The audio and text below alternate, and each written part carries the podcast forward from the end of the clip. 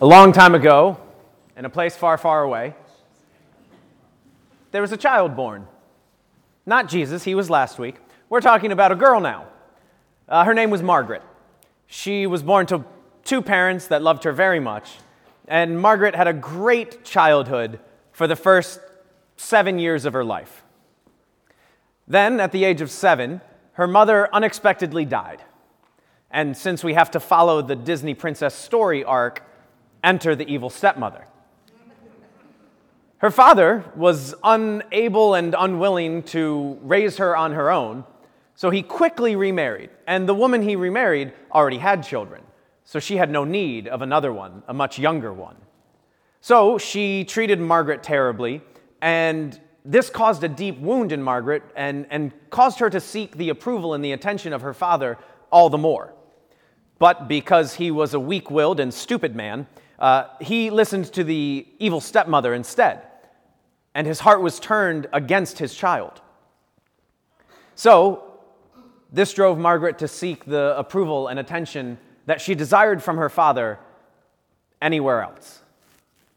Now, the one thing I forgot to mention is that when Margaret was born, she was the most beautiful baby that anyone had ever seen.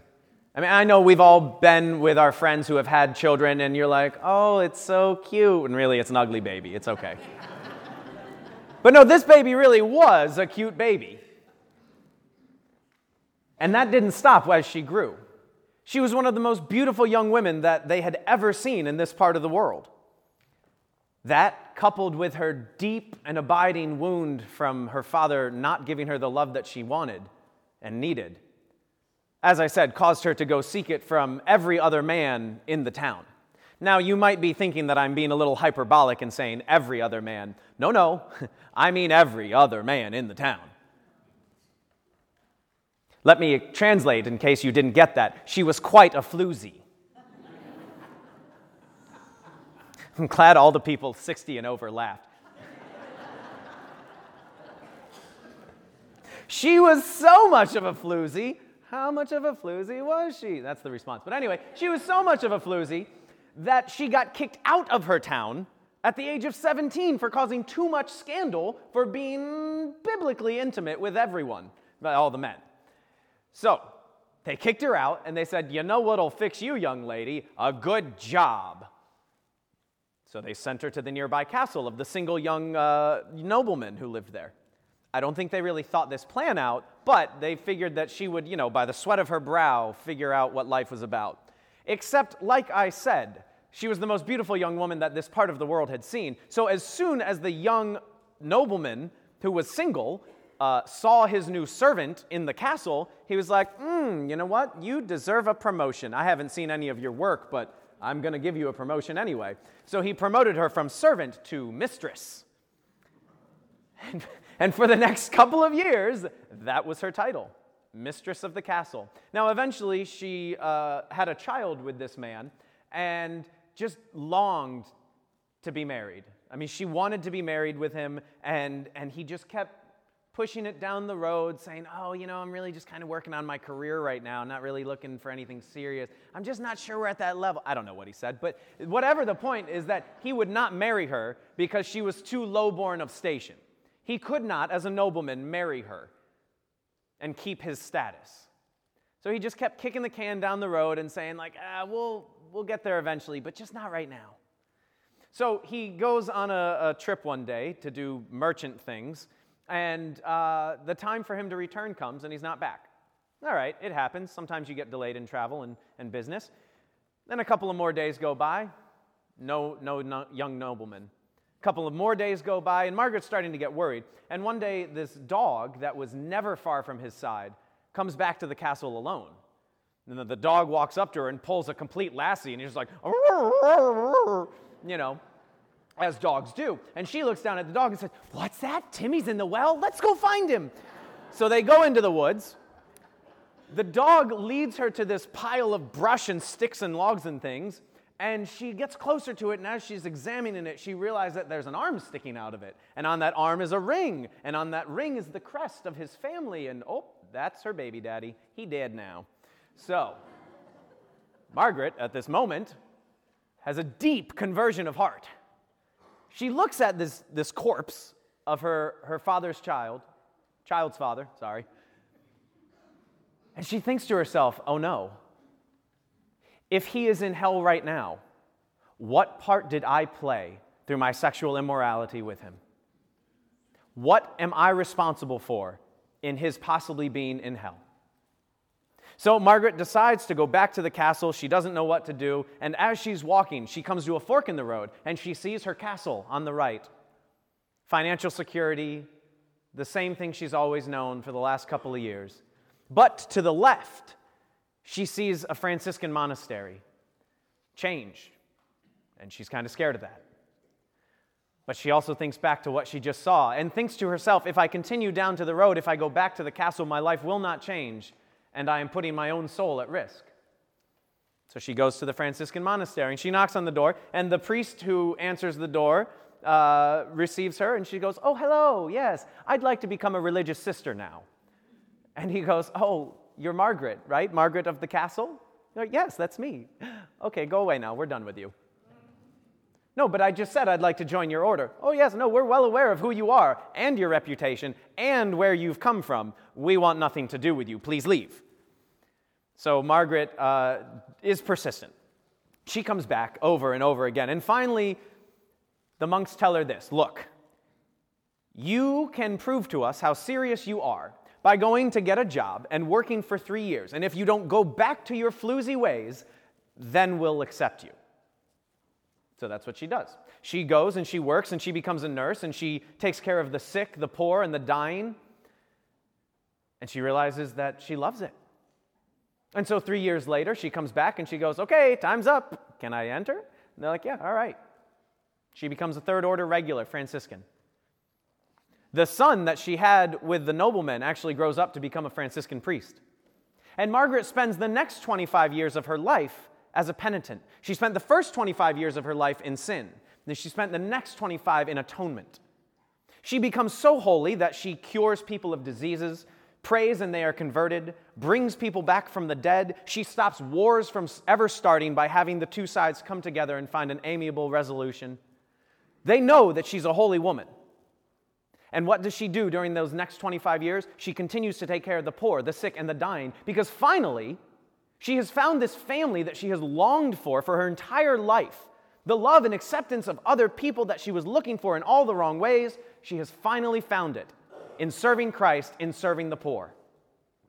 So even before she dies, they revere her as a great saint. And when she dies, the city of Laviano, where she comes from, the one that kicked her out, they say, oh, by the way, she's from here, so we deserve to have the remains of her body, please. And Cortona, the other city that she lived in for the next 25 years, was like, nah, you had your chance, kick rocks, we don't need you. She's our saint. I'm using a lot of colloquial jargon that the kids use. Don't worry, don't get lost. they want her body, is the point, okay?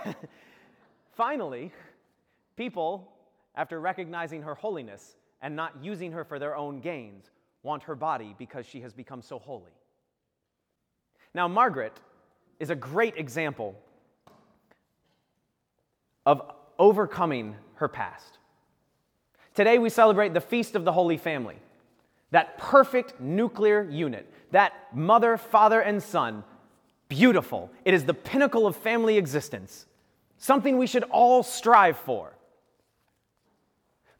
But I guess most of us come from families that are a little bit more like Margaret's and a little less like the Holy Families. And all this should do is prove to us that no matter what we have come from, our origin story, our family of origin, the things that have hurt us in the past, do not determine our future. Despite everything that we have encountered or been subject to, we, like Margaret, can become great saints in the church. Let me be very clear of what I am saying, though. I am not saying that abuse in the family is ever Jesus' plan for holiness for you. I'm not saying endure unsafe family environments. If you are, or anyone listening to this online, of any age, is in an unsafe environment that you live in, please talk to someone and get the help you need because that's not God's plan. Let me be very clear about that. But what I'm also saying is that if we have come from terrible beginnings, we can overcome those and we can have great futures.